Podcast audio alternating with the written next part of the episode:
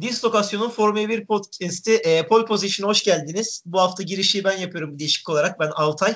E, bu hafta Furkan'la birlikte geçtiğimiz haftaki efsanevi 2020 Şakir Grand Prix'sini e, konuşacağız. Şakir yani, mi diyoruz? evet evet Şakir diye söylüyoruz. Yani Sakir diye mi söylesek, Türkçesini mi söylesek, Türkçesini söyleyeceğiz. Yani Şakir. Şakir olsun Şakir. Yani Şakir Grand Prix. Yani ismi o yapacak bir şey yok. E, şehrin adını koyanlar düşünsün. E, yani efsanevi dedim çünkü efsanevi e, tanımını sonuna kadar hak eden bir yarıştı. Yani iki Mercedes'in bu kadar büyük sıkıntılar yaşadığını biliyorsunuz. Yani senede bir görüyoruz. 2018'de Avusturya, 2019'da Almanya. E, bu senede hani İtalya'da Hamilton'ın olayı olmuştu ama hani iki Mercedes'in birden patladığını e, bu sene ilk kez gördük. Ve hani bunun sonucunda ne oldu? Bir anda e, seneye koltuğu halen olmayan Perez'i yarış galibiyetinde gördük. Hem de e, ilk turu son sırada bitirmişken Ayrıca e, bu senenin şanssız ismi o konuda sonunda podyuma çıkarken Stroll de bu seneki e, ikinci podyumunu aldı. Yani yarışın sonucunu direkt başlangıcından verdim çünkü zaten yarış sonucuyla e, hatırlanacak bir yarış bundan sonraki seneler boyunca. O yüzden böylesi daha e, uygun olur diye düşündüm ve e, sözü burada Furkan'a bırakıyorum her zaman gibi. Dediğin gibi 80 e, turluk bir yarıştı ve Formula 1 tarihinin en kısa turları atıldı bu hafta sonu. E, ve ilk defa olacak bir yarış. Yani bundan sonra muhtemelen bu yarış bir devam olmayacak. Tamamen Covid nedeniyle oldu. E, baktığımızda Hamilton'ın yarıştan önceki hafta sonu Covid testinin pozitif çıktığı açıklandı.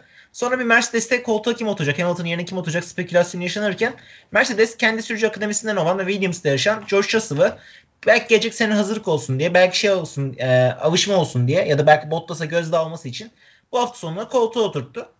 E, baktığımızda e, Russell arabayı hiçbir şekilde bilmiyor. Mercedes arabası hiçbir şekilde bilmiyor. Daha önce hiç bilmemiş. E, tamamen yep, yepyeni bir araba. Ayarlar farklı, her şey ayrı. ayrı. E, baktığımızda grid'e e, sıralamayı sadece binde iki saniye farkla Bottas'ın arkasında bitirdi. Biz dedik e, başarı gelirse antrenman turuna da öndeydi. Yarışa baktık. Yarışta da Bottas'ın önünde startta daha iyi bir start aldı. Bottas'ın önünde diye Bottas'a fark açıyordu. Biz dedik gene Mercedes 1-2. Russell ilk defa yarış kazanacak. Russell'ın biliyorsun bu yarışa kadar puanı yok. En çok puan olmayan e, sürücüler listesinde rekora doğru gidiyor. Galiba rekor da onda. Yanlış mıyım? Yok yok rekor onda değil. Rekor şeydi e, Luca Badoer'den. Luca Badoer'i hatırlarsınız. 2009'da iki yarış e, Ferrari'de yarışmıştı Massa'nın sakatlığı döneminde. Rekor onda ama hani Russell'ın da sanırım 38-39 yarış olmuştu. Yani 50 yarış yapsa ki seneye de hani Williams'da yarışçı için muhtemelen yapacaktı. E, puan onda olacaktı yani. yani arka arkaya çok puanlamadan yarışma rekoru onda mı olurdu bilmiyorum Aynen. ama yani. O rekoru Re- bir süreliğine ele geçirmiş olacaktı. Yani e, ilk puanlarını yarış galibiyetiyle almaya gidiyordu ki gidiyordu. Şeyler oldu. Sonra e, şöyle söyleyelim. E, Altay Bet de devreye girdi. E, Altay Bet çünkü geçtiğimiz hafta dedi ki bir e, Facebook grubunda bu yarışta da bir olay olacak dedi ve e, bu yarışı Sergio Perez kazanacak dedi. Ya Biz öyle dedik bir Allah tahmin, Allah. Ya öyle bir tahminim oldu yani çünkü e, hani Perez'e hani içimi mi doğdu vesaire bilmiyorum ama hani e, şöyle yazmıştım Facebook grubunda. İlk turda e, Verstappen'den Russell kaza yapacak e, Bottas da lastik patlatacak demiştim. E, Russell lastik patlattı. Verstappen'den de Leclerc çarpıştı. Yani bu kadar e, bilir bir insan. Yani benzerleri oldu. Tahmin isimler tutmasa bile olaylar tuttu ve hani yarışı kazanan Perez oldu. Yani 80... ilk tur son sıraya düşünce ben dedim ki tamam bu tahmin baya baya patladı. Evet ben zaten 87 turun işte 60. 65. turunda hala Russell liderken dedim ki ya Altay bak gene salladı saçmaladı gene tutmadı tahmini patladı diyorum. Ee, sonra 20 turda öyle şeyler oldu ki ben hala idrak etmekte zorlanıyorum ve yarış zaten efsane yapan bu son 20 tur oldu. Bot öncelikle normal bir yarış gidiyorken Mercedes pite çağırdı. İki tane pilotunu. Bir iki gidiyorken. Her şey çok güzel. Sonra pite çağırdıktan sonra önce lastikleri getirmeyi unuttular. Sonra Bottas'ın lastiklerini Russell'a taktılar. Bottas'a lastik takmaya çalışırken e, şey çalışamadı. Taktik taktık, e, lastik taktıkları alet çalışmadı. Eski lastiklerini takıp piste geri olmak zorunda kaldılar. Sonra yanlış lastikleri taktıkları için Russell, Russell tekrar pite çağırdılar. Ondan sonra bunlar arkaya doğru güçtü. Ancak Russell iki tane pit yapmasına rağmen bir şekilde gene ikinci sıraya yükselmeyi başardı. Bir Perez'di, iki Russell'dı ve hala kovmaya devam ediyordu. Ancak bizim Mercedes pit ekibimiz gene rahat durmadı. Orada hala ben spekülasyonlar okuyorum işte Russell'ın aslında lastiği patlamadı şeklinde. Russell'a dediler ki senin lastiğin patladı. Bir daha pite gel. Russell bu sefer düştü ilk onun dışına. Şimdi de şey mevzu oldu oradan sonra da. Russell yine puan alamayacak. Altında Mercedes var gene puan alamıyor gibi bir mevzu olmuştu. Onun bayağı belki iyi yapıldı. Aynen. Ee, ondan sonra işte baktığımızda Bottas eski lastikleri sürünmeye çalışıyor pistte. Yani altında evet en iyi araba var ama Lastikler çok kötü olduktan sonra hiçbir şey yapamadı. E, üst sıralara bakıyoruz. Perez koptu gidiyor önde. Perez çok ilginç bir başladı dediğin gibi yarışa. İlk turda son sıraya düştü. İlk Ya, turdaki O bahsetmek lazım bence. Hani çünkü hani madem bir yarışa girdik hani e, o baştaki önemli temasını unutmayalım. Hani, e, Leclerc biliyorsunuz ki sıralama turlarında hani mükemmel bir gün geçirdi. Yani e, dördüncü sırayı aldı. Ve hani, e, hani sadece ilk turuyla aldı bunu. Çünkü hani ikinci turda hiç kimse geliştiremedi. Leclerc de lastiği olmadığı için zaten son turunu atamamıştı. Ama buna rağmen geçirmedi. Dördüncü bitirdi. Her şey çok güzel. E, yarışta Leclerc. Vettel'in bu sene e, hani Leclerc'le ilgili dediği bir şey olmuştu Bahreyn yarışında geçen hafta. E, her gördüğü boşluğa girmeyi bırakması lazım demişti yani. her öyle boşluğa giremezsiniz demişti. E, Leclerc belli ki Vettel'i hiç dinlememiş.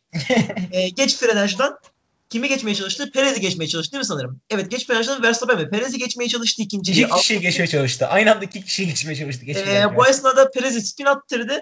Verstappen dışarıda kaldığı için e, virajı dönemedi ve bariyerleri gömüldü. Yani Leclerc kendini yarış dışı bıraktı. Verstappen'i yarış dışı bıraktı. Perez'i son sıraya düşürdü. E, sonuç itibariyle 3 sıra cezası aldı. Yani Leclerc evet sıralama turlarında mükemmel bir pilot. Yarış performansı her geçen gün daha da iyileşiyor. Ama hani ya çok e, kolay öğreniyor.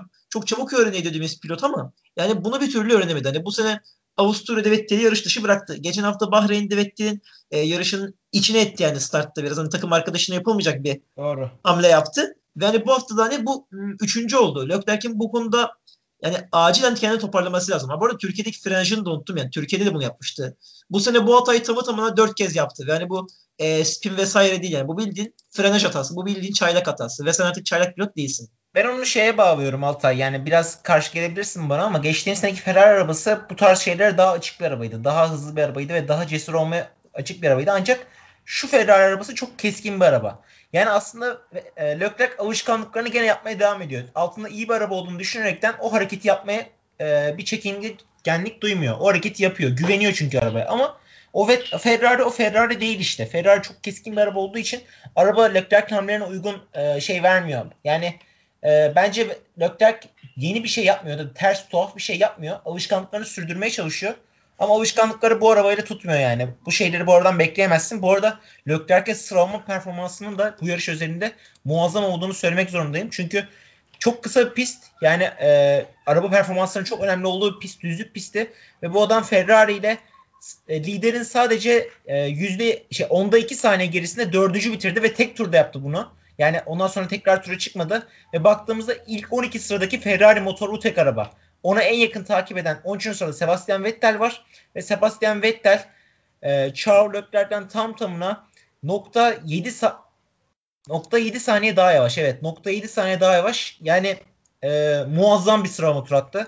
Ama dediğim gibi yarışta hala o çaylak hataları dediğimiz hataları yapmaya devam ediyor. Artık Leclerc'in de bir kademe yukarı çıkması lazım bu hataları engellemesi için diye düşünüyorum. Kesinlikle katılıyorum ve Leclerc konusunda e, araçla ilgili dediklerine de katılıyorum. Yani çünkü hani Leclerc gayet e, heyecanlı bir pilot. Yani heyecanlından kastım şu. Hani e, başarıya sonuna kadar aç. Verstappen gibi önünde e, hani tarihin en iyisi olma potansiyeline sahip bir rakip var. Alttan gelen George Russell var. Geri sırada Norris var. Yani rakip bol. Artı onun dışında hani e, Hamilton'dan Vettel var. Efsane pilotlar, dünya şampiyonları. Bunlara karşı başarı kazanmak istiyor. Yani geçen sene gidip aldığı araçtan sonra bu sene Q3'e bile zar zor çıkabilen bir araç sürüyor. Ve hani Q3'de çıkıp iyi yerler kazanınca da bu yerleri kaybetmek istemiyor. Çünkü hani Belçika'da vesaire görmüştük. Startta 5 sıra fırlamıştı. Bütün sıraları 8 turda geri verdi. Yani Leclerc'in evet. o yüzden böyle heyecanlı olması doğal. E, kendi Vettel bile biliyoruz hani. Adam hala altında RB9 varmış gibi davranıyor. Hala virajda çok içten falan giriyor. Yani tam burada Ferrari kızıyoruz ama hani Vettel'e de e, kızdığım nokta var elbette. Çünkü hani altında RB9 yok. Hani Leclerc'in de altında e, SF90 yok yani. Gelip aldığın araç yok. O yüzden senin de kendi birazcık e, buna adapte etmem, buna göre e, sürüşünü ayarlaman lazım. Kendi Vettel için bu daha zor senin için daha kolay. Sen 3. sezonundasın ve Ferrari'nin bütün kaynakları sana çalışıyor. Hı hı. Yani Leclerc'in hani e, bu geç frenaj hataları hani bu sene dördüncü olduğu için söylüyorum azaltması lazım. Hani sene Carlos Sainz gibi bir rakipte varken kendi Sainz hani e, Vettel'e benzemez. Vettel anlayışlı vesaire bir insan yine. Hani yine e, takım oyuncusu olabilecek bir insan. Sainz hani direkt Alonso'nun öğrencisi. Hiç e, gözünün yaşına bile bakmaz. Yani ben e, gene o notada rekabetin bir tık daha yukarı çıkacağını düşünmekle birlikte yani Leclerc'in gene bir üstün geleceğini düşünüyorum seneye. Oraya çok girmek istemiyorum ama dediğin gibi o sürüş stili orayı, orayı mesela İşte 2005-2006'da Renault ile Alonso'nun sürüş stili çok farklıydı diğer arabalardan. Ondan sonra 2010-14 arasında e, Vettel'in Red Bull'a sürüş stilleri çok farklıydı. Yani döneme göre arabanın sürüş stili değişir. Evet. Ama e, bu seneki Ferrari arabasının çok kötü olduğunu ve sürüş stilinin, geçtiğimiz seneki sürüş stilinin aynı olmaması gerektiğini Leclerc anlamalı ve bence hataları buradan yapıyor. Ya aslında istersen e, böyle Leclerc ve sürüş stili konuşacağımızda biraz günün kazananları Racing Point'leri konuşalım. Ha tabii tabii tabii. Yani çünkü hani, e, hani Leclerc'in kazası hani yarışın gidişatını değiştiren bir olaydı. O yüzden konuşuyorum. Çünkü hani Verstappen gitti direkt. Hani Verstappen Doğru. hani düşün Bottas'la Russell'ın olmadığı yerde hani o yarışı 20 Affetmezdi. saniye farkla kazanırdı. Affetmezdi. Hiç affetmezdi. Hani imkanı yok. Hani o yüzden Leclerc'in kazasına odaklandık. Hani Verstappen'de de konuşabilecek bir yerimiz kalmadı tabii. Çünkü hani Verstappen her zaman gibi üçüncü oldu. İlk turda dışı kaldı. O yüzden Red Bull bu hafta hiç konuşamayacağız. Albon'a birazcık gömeriz sadece. Hı hı. Ama evet sanırım Racing Point'lere gelme vaktimiz geldi. Ee, en son yarışın başlarını anlatırken şeyde kalmıştık sanırım. Ya Perez'in liderliğe girişinde kalmıştık. Evet. Hani Perez e, mükemmel bir yükseliş gerçekleştirdi. Evet hani 20.liğe düşmesine rağmen hani daha 15-20 turda sanırım puan potasına geri döndü yani 20. Daha 18. daha bile erken döndü. Daha bile erken döndü. Çok Hani- müthiş müthiş geçiş yaptı ya. Hiç kusursuz. Ya kusursuz geçiş yaptı, düzlüklerde yaptı, e, S virajlarda yaptı. Her yerde geçiş yaptı. Yani pistin her noktasını değerlendirdi Perez. Hani aracın e, suyunu sıktı diyebilirim. Hatta takım arkadaşını da geçti yani. Bizzat hani takım arkadaşın pist üstünde geçti. Sonra baktık adam okula geçmiş 3. sıraya gelmiş. Ben dedim tamam Perez geçen haftaki podyumun acısını buradan çıkaracak.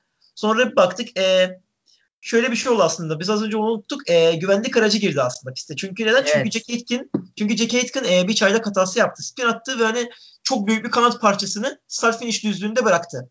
Yani bunu Yarışın asıl kahramanıdır diyebilir miyiz Jack Aitken'e? Jack Aitken e, nasıl Monza'da Kevin Magnussen e, pit girişine arabayı çekince yarışın kahramanı olmuştu. Hı hı. Bunda Jack Aitken bu kez aynısını yaptı. Bizim için bir fedakarlık yaptı. Kendisine çok teşekkür ediyoruz. Kesinlikle günün sürücüsüydü Jack Aitken. Yani e, onun kaza sonucunda Mercedes hani zaten yaklaşık bir 10 tur önce falan pit yapmıştı. Daha bile erken olabilir. Daha yeni pit yapmışlardı. evet. Mercedes'in biliyorsunuz hani birazcık showmanliği falan da var. O showmanliğe girelim dediler. İki aracı birden pit aldılar ve hani pitte ne oldu? Ee, önce Russell, ilk Russell geldi. Pit'e zaten Russell lider tabii ki ilk o gelecek. Russell geldi. Russell'a yanlış lastikleri taktılar. Bunu fark edince hani Bottas'ın hani lastiklerini getirmediler. Ben Bottas'ın e, önce jantında bir yanık oldu sanırım. Çünkü ben bir alev gördüm orada. Alev e, alev aldı. Freni e, şey, fren hani böyle soğutuyor var ya tabii dinleyenlerimiz anlasın diye söylüyorum.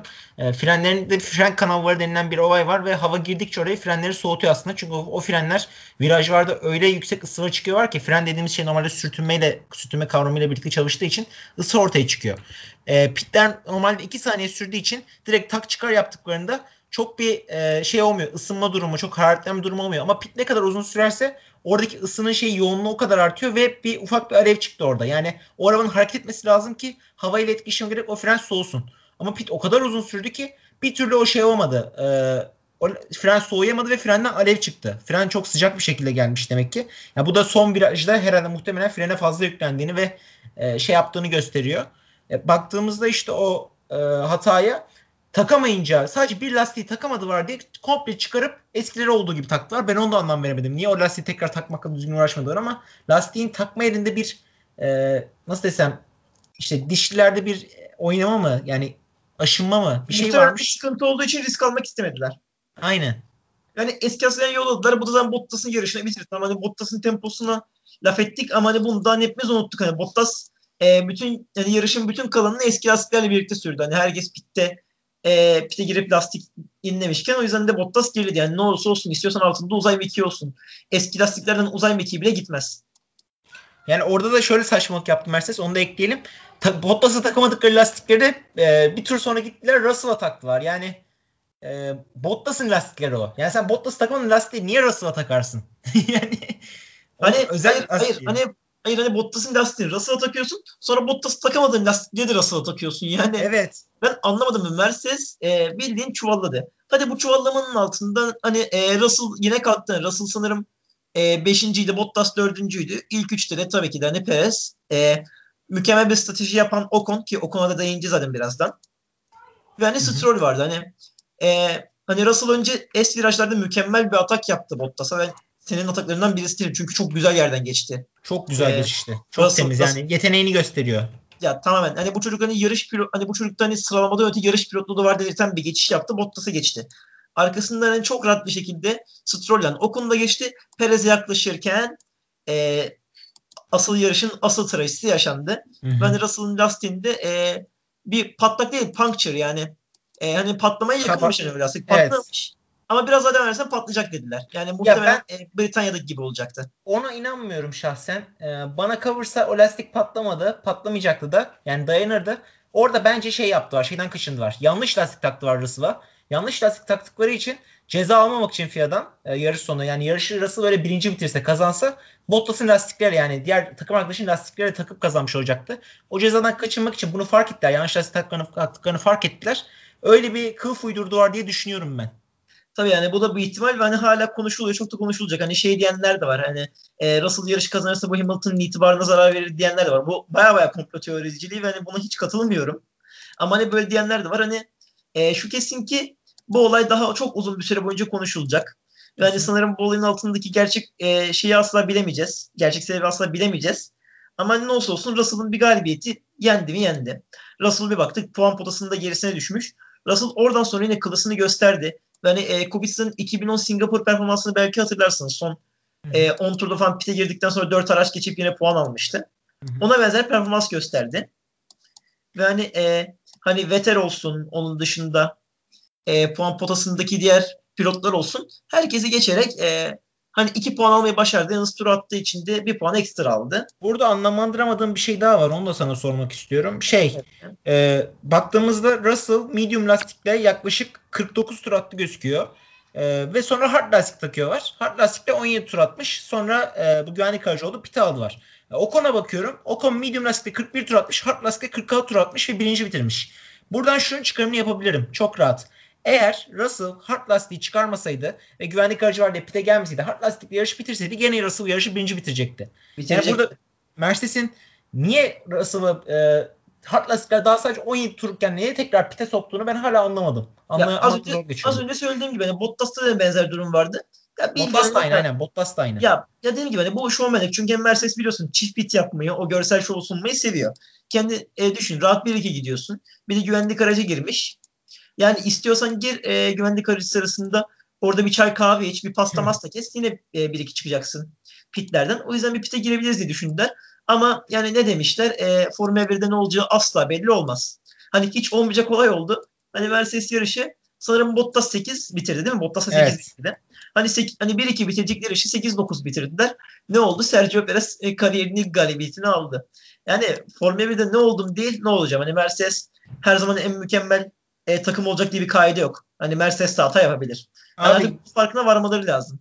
abi 7 yıl ne 7'si? 9 yıl. 9 yıl sonra Sergio Perez ilk zaferi.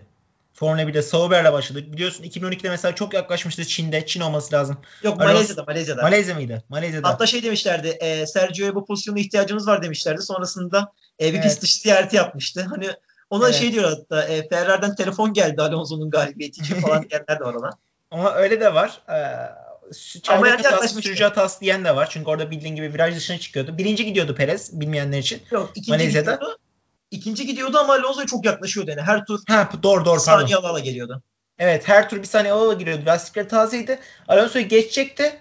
Ancak tam geçerken bir e, çaylak hatası gibi bir şey yapıyor. Pist dışına çıkıyor ve arayı Alonso açıyor tekrar o hatayı değerlendirip. Sonra yarışı önde bitiriyor Alonso. Perez geçemiyor.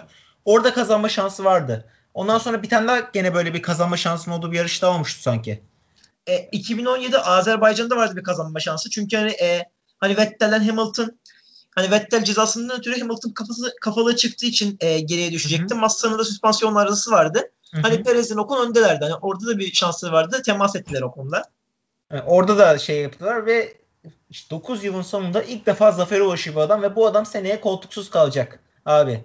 Kalacak gibi duruyor yani. Ya şimdi Perez'in koltuksuz kalmasının ne, e, ne durumda? Sebebi aslında bir numaralı Lance Stroll diyebiliriz. Hani çünkü yani Stroll şimdi Perez'e göre o koltuğu kesinlikle hak etmiyor. Yani evet Stroll bu sene e, seviye atladı. Yani ben bence bu sene en iyi 10 pilottan birisiydi hani Stroll. Yani sonuç olarak Türkiye'de olmuş bir pole pozisyonu var yani. Bunu ciddiye almamız lazım. Ve artık ne olursa olsun iki tane iki kez podyuma çıktı Hı hı. bu sene Stroll. Ama yani Perez'e de mukayese edemezsin. Hani Perez hani yılın pilotu diyebileceğim bir adam hani bu sene. Hani Perez, Gazi ve Hamilton için derim ben bu senenin pilotları olarak. Hı hı. Hani koltuksuz kalması Formula 1 için bir rezalet ama ve lakin yani Racing Point'te anlamak lazım. Sebastian Vettel'i alma ihtimalin varsa Sebastian Vettel'i alırsın. Ya ben hala yani Sebastian Vettel alma ihtimali varsa diyorsun da 2022'de arabalar değişecek, tarzlar değişecek. Yani seneye aynı araba var. Ben Sebastian Vettel'i alsam bile Pere, şey Racing Point yerinde olsam 2022 için alırdım. Yeni düzen için alırdım. Derdim ki abi bu arabayı şu an Perez bu arabayı yıllardır sürüyor. Bu takımı batmaktan kurtardı. Yani bu takımı satın aldı e, Perez Force India'yken. E Stroll ile babasının e, şey zaten. Yani bana hala Racing Point'in seneye Vettel'i getirme kararı çok mantıksız bir karar gibi geliyor. Yani şu arabanın potansiyeli buysa bence Perez Vettel'den daha fazla puan alır. Arabayı daha iyi tanıyan ve daha iyi pistleri bilen ve yıllardır bu takım içinde bu çalışanları bilen biri olarak e, bence Racing Point seneye alacağı fazla puanları Vettel'le kısmış gibi bir şey oluyor bana kalırsa. Ve ben anlamandıramıyorum bunu. Çünkü seneye temel olarak arabalar aynı. Ya tabii tabii seneye temel olarak arabalar aynı. Yani Racing Point aslında şunu düşündüm muhtemelen. Hani seneye arabalar aynı. Şimdi seneye Perez kalsa hani bu sene karbon kopyası olacak. Hani Vettel gelirse de hani bu sene hani 3 aşağı 5 yukarı karbon kopyası. Çünkü hani yani şimdi Vettel formsuz olsa bile hani Perez'in e, verdiğini verir. Yani şimdi bu da bir gerçek. Hani ne olursa olsun bu adam Sebastian Ama Vettel. Perez kadar bence Racing Point'in arabasının altında Perez kadar veremez seneye. Göreceksin Ha, ama, ama ve lakin şöyle bir şey var. Şimdi 2022'de hani e, hani araçlar komple değişiyor. Hani, iki, hani Vettel e, geri bildirim konusunda e, hani takıma bir şeyler sunma konusunda hani Tabii. griddeki belki de hani en iyi pilotlardan birisiniz. Hani hep derler. Bir Raikkonen bir Vettel derler hani gridde feedback konusunda ki hani Vettel'in feedback konusunda Raikkonen'den de e, iyi olduğunu söyleyenler de var. Ben belli derecede katılıyorum. Yani şimdi hani sen 2022'ye girmek istiyorsan hani 2021'de Sebastian Vettel'le geçirirsin. Çünkü neden? 2021'de hani parçaları falan denersin. Sürekli fabrikanda falan zaman geçirirsin. Hani yarış pilotun olduğu için de hani e, takıma alışma sürecin olur. Çünkü Aston Martin 2022'de şampiyon hedefliyor. Yani Sebastian Vettel bir şampiyonluk savaşında e, 2022 gibi kural değişikliklerine güvenebileceğim bir pilot. Çünkü hani Vettel'in e, 2017'deki performansını hatırlıyoruz. O sene de kurallar değişmişti ve hani e, değişen kurallara Vettel çok iyi ayak uydurmuştu. Yani Ferrari'den kimse bir şey beklemiyorken bir baktık Sebastian Vettel Monza'ya kadar şampiyona liderliğini bırakmadı bile. Ha şey de e, bir neden olarak söylüyorlar işte seneye Vettel'i asıl getirme nedenlerinden biri olarak işte 2022 için Adrian Newey'i çekmek Red Bull'dan Ee, ve yani dediğin gibi şampiyonluk hedefliyor artık Racing Point e, dedi, Aston. Aston Martin. Yani Vettel gibi imajı tabii ihtiyaçları var. Ancak ben seneye temelde arabalar aynı kalacağı halde e, Perez'e bu yapılanın saygısızlık olduğunu düşünüyorum. Bana kalırsa Vettel seneye evet fabrikada çalışabilirdi. 2022 için çok uğraşabilirdi ama pist üzerinde olması gereken bu koltuğu gene hak eden Racing Point'te kesinlikle Perez'di ve zaten sadece Vettel'le karşılaştırmıyorum da. Bu 20 pilot arasında Hamilton'a gelse, Bottas'la gelse o Racing Point koltuğunu en fazla hak eden isim gene Perez. Yani Perez bu konuda katılıyorum. Hani Perez takıma hani bu kadar emek verdikten sonra böyle gönderilmesi hoş bir durum değil. Ama hani şimdi Racing Point'ten hani belli bir derece almak lazım. Şimdi hani Vettel'i, Hamilton'ı, Alonso'yu vesaire alabiliyorsan Vettel'i, Hamilton'ı, Alonso'yu alırsın. Yani şimdi Perez iyi pilot ama e, Vettel, Hamilton, Alonso bu adamlar efsane. Yani Evet. iyi pilot olmakla hani e, Formula 1 efsanesi olmak arasında da farklar var. O yüzden hani e, yani mantığı, mantıksızlığı falan sorgulanır ama ve lakin Racing Point'te bu konuda anlamak lazım. Bu adamlara Peki şunu soracağım. çok Racing yüksek Point'i Racing Point'i o konuda anladın. Biliyorsun Red Bull'un bir boş koltuğu var ve hala işte Albon mu oturacak, Perez mi oturacak diye konuşuluyor. Sen Red Bull patronusun, Red Bull'un başındaki kişisin. Verstappen'le rekabet eden iyi olan bir e, Perez'i mi getirmek istersin yoksa şu anki gördüğümüz işte daha soft olan Verstappen'e yol verebilecek ve daha çaylak olduğu için söz dinlenecek bir Albon mu? Çünkü e, şu performans gördükten sonra ben bu seneki performansı gördükten sonra Perez'in seneye mesela atıyorum Red Bull'da oturduğunda e, ciddi ciddi rekabet edebileceğini düşünüyorum ben Verstappen'e. Bu bir tehdit oluşturuyor mu oluşturmuyor mu sana göre? Ben e, şahsen sahnesi Perez alırdım. Çünkü birincisi şu. Verstappen'in takım arkadaşı rekabetlerine alışması lazım. Bu adam günün birinde Mercedes'e veya Ferrari'ye giderse yani orada da hani takım içi rekabeti illa olacak. Yani Ferrari'de belki olmayabilir ama hani e, Mercedes hani illa olacaktır veya başka bir takımda illa olacaktır. Yani takım içi rekabetini tatması lazım. Hani bu adam hani e, hani en iyi Red Bull net şekilde en iyi ikinci araç ama net şekilde en iyi birinci araç değil.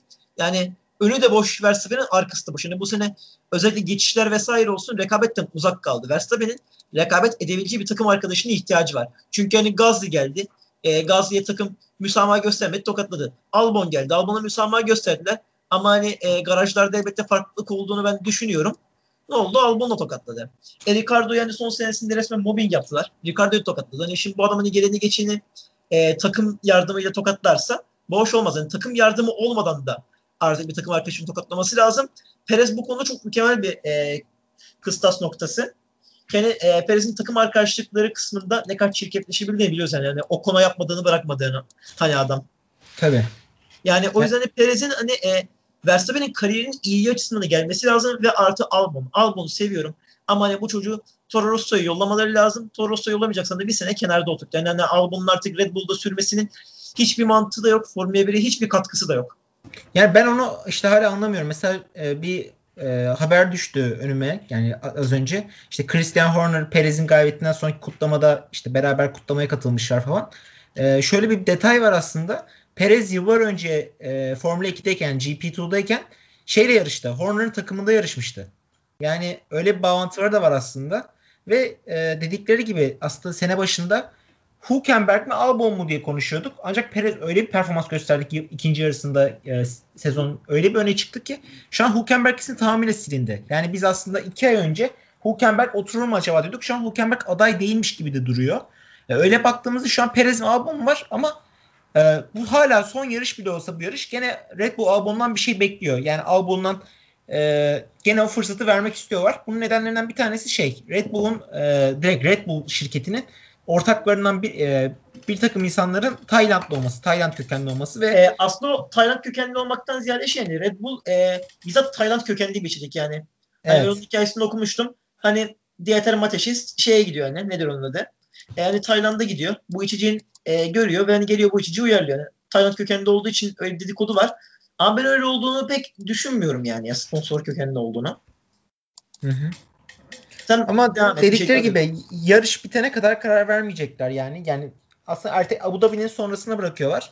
Yani Abu Dhabi'den yani bu hafta sonraki sonraki hafta e, hafta için muhtemelen duyurulacak kimin şey yapacağı ama ben eğer Albon'a devam ederlerse gerçekten e, Formula 1'e dair bazı inançlarım kaybolacak işte. İyi sürücü koltuğu oturabilir. E, Formula 1 para spor değildir sadece tarzı böyle Formula 1 bir yarıştır, bir tutkudur dair. Yani böyle düşüncelerin bazıları kaybolacak gibi hissediyorum. Eğer Perez o koltuğa oturamazsa çünkü Perez kariyer senesini geçiriyor. Ve e, yarış üzerinde konuşursam keza e, evet altında belki geçen seneki Mercedes var. Mercedes 2019 kopyası var. Ama e, yine de bu araba çok önde değil diğer araba kıyasla. Çok avantajlı değil. Baktığımızda Stroll o konu geçemedi tüm yarış. Bir Renault'u geçemedi ama o konu Perez çok rahat geçti. Yani burada baktığımızda farkı da açtı. Aynen farkı da açtı. Bu bize direkt apaçık sürücü yeteneğini gösteriyor tamam mı? Arabalar aynı. Stroll ortalama pilot. Stroll asla vasat pilot demiyorum. Çok gelişti bence. Ortalama pilot. Ancak Perez ortalamanın üstünde olduğunu sadece bu yarışta o konu açtığı farkla ve o konu Stroll'e geçirmemesiyle görebilirsiniz. Çünkü lastikleri hemen hemen aynı. O konuda Perez'in. Ee, yani nasıl, nasıl az önce araçtan bahsediyorduk sanırım. Yani evet hani e, Perez aracın üstüne ekleyen bir pilot. Yani bu yüzden onu gördük hani Stroll'ün e, daha önlerden başlayıp e, Ocon'a geçildiğini gördük. Sondan gelen takım arkadaşı geçildiğini gördük. Bir de hani Perez'in hani Ocon'u çok rahat bir şekilde geçip hemen fark açtığını gördük. Yani Perez'in o yüzden dediğim gibi Red Bull koltuğun zaten sonuna kadar hak ediyor. Yani artık Hülkenberg'in falan esamesinin bile okunmaması lazım. Albon hiç esamesinin okunmaması lazım. Ki yani ben e, hani şunu düşünüyorum. Hani şu anda açıklanan politik olduğunu düşünüyorum. Yani bence Perez'den çoktan anlaştılar bile. Yani, yani bir de şey durumu var. Şöyle bir tehdit durumu da var. Onu da söyleyelim, belirtelim. E, Meksika GP var biliyorsun. Meksika GP'nin sahipleri eğer Perez sene yarışmazsa bu pistte yarış düzenlemeyeceklerini tarzında bir e, Liberty Media'ya, Formula 1 yönetimine bir te- tehditte bulunmuş aslında ve Meksika'dan ciddi miktarda para geliyor Liberty Media'ya. Onlar da bunu kaybetmek istemiyorlar ve Liberty Media'nın da bir aslında Red Bull Perez alsın diye bir baskısı. Belki e, bir para şeyi bile olabilir gibi düşünüyorum ben. Yani bence e, gayet doğal e, Meksikalı sponsorların bunu yapması. Çünkü hani düşün e, Sergio Perez Meksika her, her Meksika yarışında on binlerce taraftar tarafından destekleniyor. Hani Meksika'da okuna ölüm tehditleri bile gelmişti o derece. Hı hı. Ve hani e, biliyoruz ki yarışın podyumları her seferinde mükemmel oluyor. Hamilton e, 2017 ve 2018'de şampiyonluğu orada ilan etti. 2019'da efsane bir podyum düzenlediler. Hani Meksika yarışını Liberty tutmak isteyecektir. Hani özellikle Liberty'nin de e, bu konuda evet etkisi olacağını düşünüyorum ki olmalı yani Perez gibi bir pilot koltuksuz kalmamalı. Bir de şöyle bir durum var abi. Ondan da bahsedelim. O, o da çok kritik bir şey aslında. Perez geçtiğimiz hafta Perez konusunu yavaştan kapatalım tamam. bence çünkü daha Ocon var. Evet Perez'i kapatacağız burada. Perez geçtiğimiz hafta Saki, Şakir GP'de eski motor kullandı. Motorun ömrü sona geldi. Hatta bu hafta sonu Abu Dhabi GP için motorunu değiştirecekler ve Perez son sıradan başlayacak. Çünkü e, motor değiştirme hakları da oldu. Yeni motora geçecek, yeni turboya geçecek, yeni MGUş MGUH ünitesine geçecek. Yani Perez bu yaşa son sıradan başlayacak. Yani Perez aslında ömrü bitik bir motor var. E, çünkü motorlar çalıştıkça verimi azalır. Verim azaldıkça zayıf var, performansı düşer. Öyle bir motorla kazandı aslında. Yani bunun ne kadar efsanevi bir yarış zaferi olduğunu anlatmak için bunları da eklememiz gerektiğini düşündüm. Kapatabiliriz şimdi. Katılıyorum yani F1 tarihinin en iyi zaferlerinden birisiydi. Hani sabah kadar bile konuşabiliriz ama hani e, konuşmamız gereken hani bir pilot daha var. Yani Stroll'ü konuştuk. Şimdi artık e, Esteban Ocon'u konuşmamız lazım. Ya öncelikle ben İlk- kendimi İlk kendimi ben kendimi tebrik ediyorum öncelikle. Yani adamı sen hani e, sene başından beri sürekli savunmaya çalışıyorum. Ama adam sene başından beri sürekli hani e, o istediğim performansı veremiyor. Adam sonunda e, o bariyeri kırdı ya. Ya ben kırdı mı kırmadı mı pek emin değilim. Burada biraz e, şansa da aslında önde kalmış oldu ve Stroll'e çok iyi savunma yaptı. Orada evet ama e, o bariyeri kırma eşiğinin yerisi bu yeri burası mı? Yani evet belki podyum alması bir şey kariyeri için bir eşiği kırması demek. İlk defa podyum alıyor Ha, kariyerinde. tabii, evet. tabii, tabii, ondan bahsettim. Ama sürüş olarak eşiği kırdığı yer bu pist mi? Ben ondan pek emin değilim hala ya. Bence güzel performanstı çünkü hani e, şundan bahsedeyim hani e, Lando Norris'e bir geçiş oldu diye hatırlıyorum hı. virajlarda. Kendi Ocon iyi bir geçiş pilotu değil normalde. Yani 2017-2018'de ben bu adamı izlerken en çok bu e, özelliğini eleştiriyorum. Hani geçiş yapamıyor. Yarış performansı kötü. Hani Norris'e bir geçiş yaptı. Sonrasında hani e, baktım ki hani herkes iki pit için e, pite dalıyor. Ocon baktım yine tek pite gidiyor. Yani geçen yarış tek pit Ocon için tutmamıştı. Ve hani, e, hani orada bayağı bayağı sinirlenmiştim Renault'a. Ama hani bu yarışını baktım Ocon lastikleri çok mükemmel bir şekilde götürdü. Ve hani Çok herkes, iyi korudu. Çok iyi korudu. ve hani herkes ikinci pite girdikten sonra da hani Ocon bir baktık e, podyum pozisyonuna gelmiş. Hani bence strateji ayak uydurduğu için ben Ocon bu podyum hak etti derim. Çünkü hani zaten 5. sırayı garantilemiş tabii Perez'in geçeceğini düşünürsek hani 6. sırayı zaten garantilemişti. Yani adam yarışı 11. başladı. Zaten 5 sıra kazanmış. E bu zaten gayet yeterli ve başarılı bir şey. Ama hani ne oldu? Hani öndeki Mercedesler gitti. E, hani Sainz'la Ricardo'yu da pit strateji sayesinde geçmeyi başardı. Hani ne oldu? Kendini ikinci sırada buldu. Yani 6. zaten garantilemişti. Zaten herkes ikinci pite girince zaten e, hani dördüncülüğü olacaktı. Öndeki iki yarış patlayınca da ikinciliğe oturdu. Yani Perez Ben şeye şaşırıyorum aslında burada. Üçüncü olacaktı. Evet, evet işte aslında orada şey şaşırıyorum bu sıramalıda. Yani arkadaki Sainz'ın, Ricardo'nun, Albon'un taze lastikleri var. Bunlar e, nasıl zorlayamadı aslında yarışın sonunda? Benim takıma kafam takılan şeylerden biri şu. Evet e, şu e, güvenlik aracı bayağı etkiledi olayı. Ama böyle kısa bir pistte e, arkadaki şu üçlünün Sainz, Ricardo ve Albon'un Stroll ve Ocon'a yetişememesi e, orada bence Stroll bir kalkan tampon görevi gördü bence Ocon'u koruma açısından. Yani Stroll'ü geçemediler ya. Çok ilginç. Ben anlama, anlamakta zor geçiyorum. Demek ki Racing Point cidden güçlü bir performans sergiledi bu hafta sonu. Bu bunu gösteriyor bana. E, bir tampon demekten ziyade e, hani Stroll yarış performansı olarak her zaman sıralamadan bir tık daha önde bir pilot oldu. Yani zaten startları Hı hı. falan çok iyidir Stroll'ün e, yarış başlangıcından beri, kariyer başlangıcından beri. Zaten hep yağmurda çok iyi pilot oldu Stroll. Hani o yüzden Stroll'ün yarış performansında güçlü olması doğal. Ama ve lakin hani Ricardo, e, Sainz, Albon, hani Gasly, Kiat bunların hepsinin çift pit stratejisi uyguladılar. Ben çift pit stratejisi hani e, bu pistte her ne kadar tutsa da işlese de yani sonuç itibariyle e, hani Ocon'un tek piti daha daha büyük sonuç verdi. Hani bence bunda hani Ocon'un da hakkını yemek lazım. Çünkü hani Ocon tek pit stratejisine ayak uydurabildi. Yani lastik koruyamasa, bunu başaramasa hani sonuç olarak bu strateji patlayacaktı. Ve ne olacaktı sonuçta? Hani yarışı 11. başlamıştı, 8. 7. bitirecekti. Podyum falan çıkmayacaktı. Biz de Ocon'u yine eleştirecektik. Ama hani Ocon e, sadece son haftalarda yarış performansı konusunda iyiydi. Zaten stratejileri falan da ayak uydurmaya başlamıştı. Yani Rusya'dan sonra gayet iyi gitmeye başlamıştı. Hani Evet. bunu sonra taşlandırdı. Çünkü hani sonuçları yansımadığı için Ocon'un iyi performansı görünmüyordu da. Hani Ocon Aynen. bence podyum hani şans demek haksızlık olur. Çünkü hani dediğim gibi zaten 11 başlamış. Zaten e, 6. seriden garantilemiş. Zaten Sainz'dan Ricardo'ya çekilince zaten 4. olacaktı. E, Russell'dan Bottas'la çekildiği önden ikinci oldu. Yani şans e, onu bekleyene gelir. Şans hani e, gidebilecek ay yere, e, yere gidebilene gelir yani bu kadar basit. Yani Yarışın sen başında hatırlarsın yere, ama 30. 40. turda Ricardo'ya yol verdi gibi. Yani Ricardo geçmesine izin verdi o konu. Yani ben orada e, aslında o konunun Yok, yarışı... önceki yarışta oldu sanırım ya. öyle miydi? Bu yarış Sanki Ricardo'ya ben yan, yan yana geldiklerini geçti hatırlıyorum. ya. Geçti Bir Ricardo geçti bir kere geçti o konu. Ben öyle hatırlıyorum ilk başlarda. Çünkü Ricardo yeni pit yapmıştı. Yeni lastikleri vardı. Ama o konu lastikleri eskiydi. O Öyle geçtiğimiz olunca- yarış oldu. Ya ben geçtiğini hatırlıyorum Allah Allah. Neyse. Neyse çok önemli değil. Ama sonuç olarak özetlemek gerekirse Ocon'un bu lastikleri koruma performansı, yarış performansı e, kariyerindeki en iyi sürüşlerinden biriydi açık ara. E, ben tam bir e, kariyer için bir dönüm noktası mı ondan emin değilim. Ama kariyerin en iyi sürüşlerinden biri olduğuna gayet e, içten bir şekilde eminim yani. Ya, bence artık hani bir dönüm noktası çünkü çünkü hani e, hani Ocon'un artık beklentileri karşılamaya başlaması lazımdı. Ki elendi beklentileri hiç karşılayamadığı bir sezondan sonra e, kesinlikle lazımdı. Bence bu sene kendisi için en iyi e, sürüşünü sonunda yaptı. Hani seneye de artık bir performansı sürekli göstermesi lazım. Çünkü hani biz hani e, o konu hep şöyle düşündük. Hep geleceğin şampiyonu olarak düşündük yani ilk geldiği zamanlarda. Mercedes'in e, yeni yıldız falan olarak düşündük. Ocon zaten sürekli performansı göstermesi lazım. O yüzden hani e, bunun şaşırılacak bir şey değil. Klasik bir Ocon performansı olması lazım. Evet yani ben Formula 1'de kalması gereken sürücülerden biri olduğunu düşünüyorum önümüzdeki e, 5-10 yıllık süreçte diyeyim. Yani kesinlikle koltuk hak ediyor ama hani şöyle bir gerçek var. Seneye Alonso'yu yenemediği sürece Ocon muhtemelen e, 2022'de Alfa Romeo'da falan sürer en fazla. Aynen öyle oldu. Ben de öyle tahmin ediyorum. Ya o yüzden Alonso'yu seneye ya yenecek ya da yenecek. Ben yenebilecek yetenek olduğunu düşünüyorum. Ama hani Fernando Alonso'dan bahsediyoruz. Bu adam e, insan yiyici, pilot öğütücü. hani, mümkün değil diyorum ben. Ben de sana mümkün değil diyorum. ya yani yeteneği yeteneği e, bunu yapmasına izin verir diyorum. Ama hani Alonso buna izin vermez. Çünkü dediğim gibi hani Alonso insan yiyici pilot yani bildiğin hani öğütücü adam. Evet.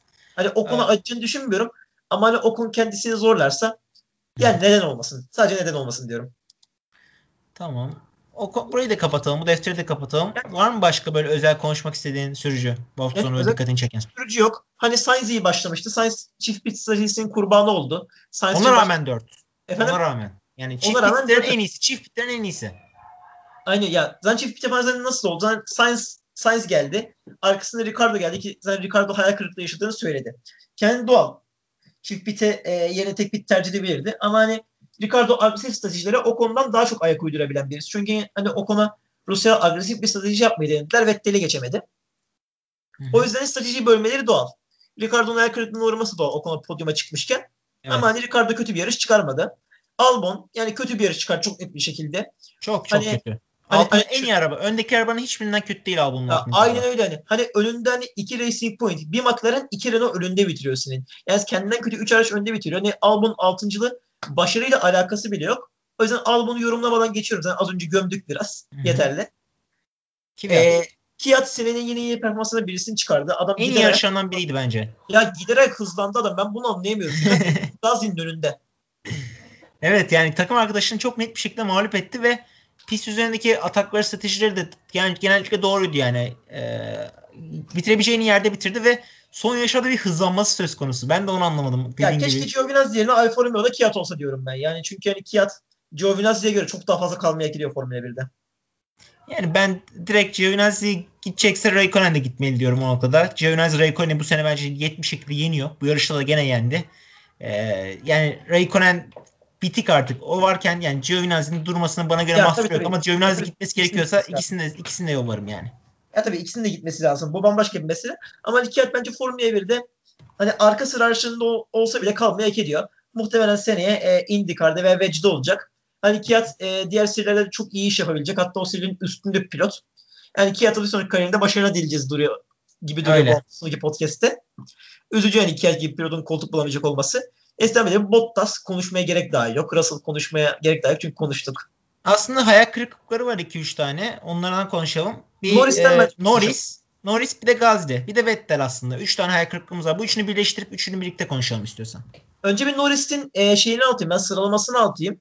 E, Norris hani sanırım Q3 son saniyelerde kalmıştı. Yani Q3 10. bitirmişti sanırım.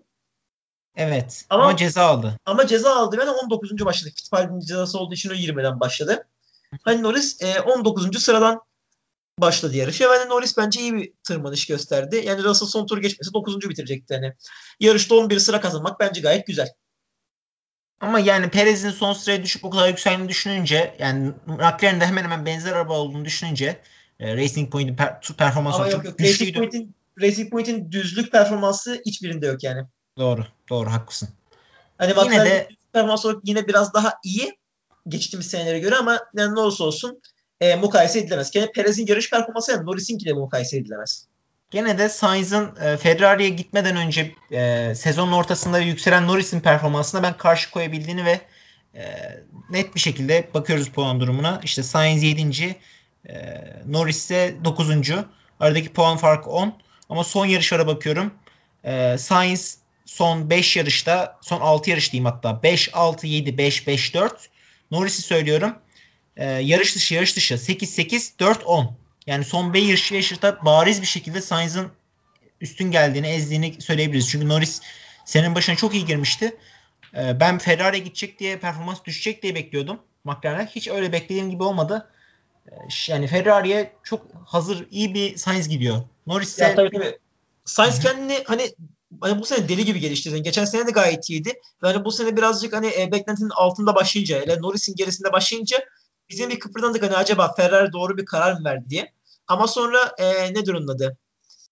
E, İtal Monza'da kaçırdığı zaferden sonra Sainz'i çok hırslı gördük. Yani dediğim gibi hani adam e, son birkaç yarıştır yedinciliğin gerisine düşmüyor. Kendi bir orta sıra aracıyla bu kadar istikrarlı sonuç almak, orta sıra bu kadar yakınken kolay bir iş değil. Kendi Sainz belki biraz daha iyi bir stratejiydi. Hani zaferi almasa bile her türlü bir ikincilik alacaktı. Evet. Yani ee, Sainz'a birazcık hani e, yazık oldu diyebiliriz bu yarışta ama hani işte, e, Norris bu... bence o bakımdan Sainz'e karşılaştırınca bu arabayla yani bu hafta sonu için bir hayal kırıklığı. Keza Gazi'de Kvyat'a geçilmesi ki e, Gazi kalacak Kvyat gidecek. Yani net bir şekilde mağlup etmesi lazımdı bence bu hafta sonu Gazi'nin Kvyat'ı. Pek de öyle ovaya da girmedi aslında. O yüzden bir şaşırdım. Bir de Vettel durumu var. Gazi ee, bu hafta sonu sanırım e, ilk kez lastik koruyamadı bu hafta ya. Aynen. Hani e, onu hiç anlayamadım. Bildiğin lastik koruyamadı adam. Oysa Bildiğini, yani antrenmanlarda bir... çok iyi gözükmüşlerdi. En hızlı üçüncü araba zaman zaman gözüktüler. E, Alfa Teori düzlük hızı olarak. Ama şaşırttılar yani. Ben de anlamadım. Ya, Alfa Teori'den çok az bence Gaz şaşırttı dediğim gibi. Çünkü hani Gaz gibi iyi lastik koruyabilen bir pilot e, hani böyle lastik koruyabileceğin de bir pistte yani düzlükte hani düzlüktesin es virajlar var. Bu pistte lastik korursun. Lastik koruyamadı ve hani e, Norris'e de geçildi yani sondan gelen Norris'e geçildi. Evet. Yani o yüzden Gazli evet Bottas'ın bir hayal kırıklığıydı. Vettel'e bakarsak Vettel'e hayal kırıklığı diyemezsin çünkü Ferrari. Ferrari Doğru, haklısın. Artık yani artık e, insanlıktan çıkmış yani adam. Hani 4,5 saniye pit, 6,5 saniye pit. iki piti de sorumluydu ya. Aynen. İki, iki pitte de 6 saniye falan sürdü ve ben e, orada e, bazı şeyleri daha net oturttum kafamda. Yani Ferrari Vettel kariyerinin kesin bitmesi neden bittiğine. Yani Leclerc olsa o pitte o 6 saniye sürmezdi diyeyim. E, bir de bu hafta sonu böyle ilk defa yarışan sürücülerimiz vardı istiyorsan onlardan da birkaç laf edelim. Ya zaten başka çünkü laf edecek hani başka bir şey kalmadı hani yarışta. Aynen. Hani e, Jack Aitken'a gelin. Ben Jack Aitken e, hafta sonunun iyi performans gösteren birisiydi. Çünkü hani e, Q1'den Latifi'yi e, ilk iki turda geçti. Son turda Latifi'ye geçildi. Çünkü onu pist dışına çıkmıştı. Yani pist dışına çıkmasa düşün. Adam e, zaten pek iyi pilot sayılmaz. Yani Formula 2'de de vasat performans göstermişti. Düşün e, ilk yarışında takım arkadaşını geçeceksin ki takım arkadaşı Latifi için çok kötü olurdu. Latifi için aşırı kötü bir şey olurdu imaj olarak. olurdu. Yani e, Aitken sonu yarışsaydı bence saramadan Latifi'yi geçebilirdi. Ama hani bunu göremeyeceğiz çünkü Lewis Hamilton geri döndü. Bugün antrenmanlara çıktı. Hatta biz podcast yaparken ikinci antrenmanlar başladı. Yani bakarız birazdan ona. Ama Aitken'in yani. yani Latifi'nin performansının ne kadar kötü olduğunu gösterdiğini söyleyebiliriz. Kesinlikle. Genel olarak. Aitken bence hani e, lan vasat bir Formula 2 pilot olduğunu düşünürsek bence gayet iyi bir e, sürüş sergiledi. Hani o spini aslında hani bir hata olarak tabii ki kabul edilebilir ama yarışı kurtardığı için pek de edemiyoruz. Evet. Hani Ve e, o spine rağmen o spine rağmen o kazaya rağmen pite girmesine rağmen Fittipaldi'nin önünde bitirdi. ya Fit ya bir şey Fittipaldi hani, evet vasat bir pilot ama ne olursa olsun yani o spinden sonra e, hani toparlanıyorsun, geliyorsun bir pilot geçiyorsun. Ne olursa olsun bu bir başarı. Evet. O yüzden ilk için iyi oldu. Fittipaldi için de pazar gezmesi yaptı demekten başka bir şey diyemeyiz yani. Zaten çok iyi pilot sayılmaz o da. Aynen. Birazcık soyadının aslında aslında e, uzun süredir ortalıkta olan bir pilot. Hı hı. Biraz soyadının aslında zaten Haas'ın test pilotu. Hani geldi. Formula 1 aracıyla e, pazar gezmesini yaptı. Bottas'ın pazar gezmesi yapacak. Biraz hani araba sürecek. Biraz ne hani, şanslı ya. Efsane pilotların yanında gezinecek. Hani işte Vettel'e selam verecek. Hamilton'a selam verecek. Sonra gidecek. Aynen ben şeyi sorguladım aslında. Bugün e, antrenman turunun birincisine Schumer çıktı biliyorsun Haas'la. Seneye Schumer kontrat imzaladı Haas. Niye evet. yani bu yarışta mesela Schumer yarışmalı diye düşündüm aslında Fittipaldi yerine. Ben bu anlaş ya bu e, anlaşmadan vesaire ötürü oluyor. Muhtemelen bu şekilde bir anlaşmaları vardır. Ben sıkı bir anlaşma. Çünkü Haas'ın hani e, anlaşmadan ötürü para cezası yiyecek bir lüksü de yok biliyorsun. Doğru.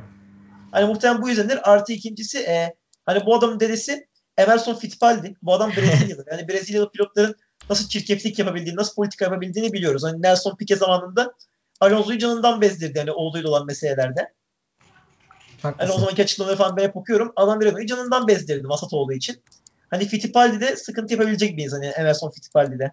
Bakalım son yarışı olacak diyorum ben Abu Dhabi Formula 1 kariyerindeki Fittipaldi'nin diyeyim. Ya ya çünkü sen Formula 1 seviyesinde bir pilot değil. Ve hani e, bir daha nerede koltuk hırsız bulsun ki hani alttan gelen on binlerce yetenekli insan var. Hani Fittipaldi gelene kadar hani sen ben Okan abi bile e, kendisi bu arada bu hafta aramızda değil. E, yani koltuk buluruz. Fittipaldi'ye gelene. Doğru abi. O şekilde. Yani bence başka da yarışı iki konuşulacak. Yok. Bitirelim. Şey yok. Zaten iki kişiyiz ve iki kişi hani 46 dakikada bu efsanevi yarışmayı çok iyi anlattık. Bence de. Doğu doğuydu. Umarım dinleyenler de beğenmiştir diyelim. Umarım beğenmişsinizdir. Ee, dediğim gibi bu hafta iki kişi birazcık da tartışma programı şeklinde yaptık. Yani Celal Şengör, İlber Ortaylı havasında yaptık. Sürekli birbirimizin sözlerine e, müdahalede bulunarak güzel program olduğunu düşünüyorum. Ve hani bu hafta girişi e, bana bıraktığı için Furkan'a teşekkür ediyorum. Yok ne demek canım. Yani önümüzden artık e, sanırım iki programımız kaldı. Hani bir Sez- Abu Dhabi, Aynen. Bir Abu Dhabi sezon değerlendirmesi. tabii tabii yani sezon değerlendirmesini ben sabırsızlıkla bekliyorum ya şahsen. Yani çok iyi program çıkartacağımızı program olacak. Çok güzel Yani, program e- olacak. Hatta part part şeklinde bile yapabiliriz onu. Part 1, Tabii part tabii 2. tabii. Çok yani sezonun en iyi 10 pilotu sonra sezonun en kötü 10 pilotu şeklinde yapıyoruz. Yani 10-10 değerlendirebiliriz pilotları. Aynen. Bakalım. Hani benim listem zaten çoktan hazır. Hani senenin pilotunu hem yapıyorum spoiler vermek gerekirse. Ama bir iki hafta ben- sonra diyelim. Bir iki hafta sonra yapacağız inşallah diyelim. Tabii tabii. Beklemede Yani kalın. dislokasyon olarak ben bu sene gayet iyi bir e, podcast serisi yaptığımızı düşünüyorum. Yani hepimizin ilk podcast tecrübeleriydi. Hani buna rağmen iyi bir iş çıkardığımızı şahsen düşünüyorum. Dinleyen herkese de e, daha şimdiden teşekkür ediyorum. 2 2-3 podcast sonra bir daha teşekkür edeceğim ama şimdiden teşekkür istiyorum. Fragman bunların hepsi. Ee, bir iki hafta sonraki sezon finalimizde. Gerçi önce Abu Dhabi'yi konuşacağız haftaya. Ondan sonra da sezon finali yapacağız. Ee, Görüşmek üzere diyelim. Sen kapat istiyorsan Altay. evet, evet ben açtım ben kapatayım. E, herkese e, kendine iyi bakmasını diliyoruz. E, hoşçakalın. Hoşçakalın.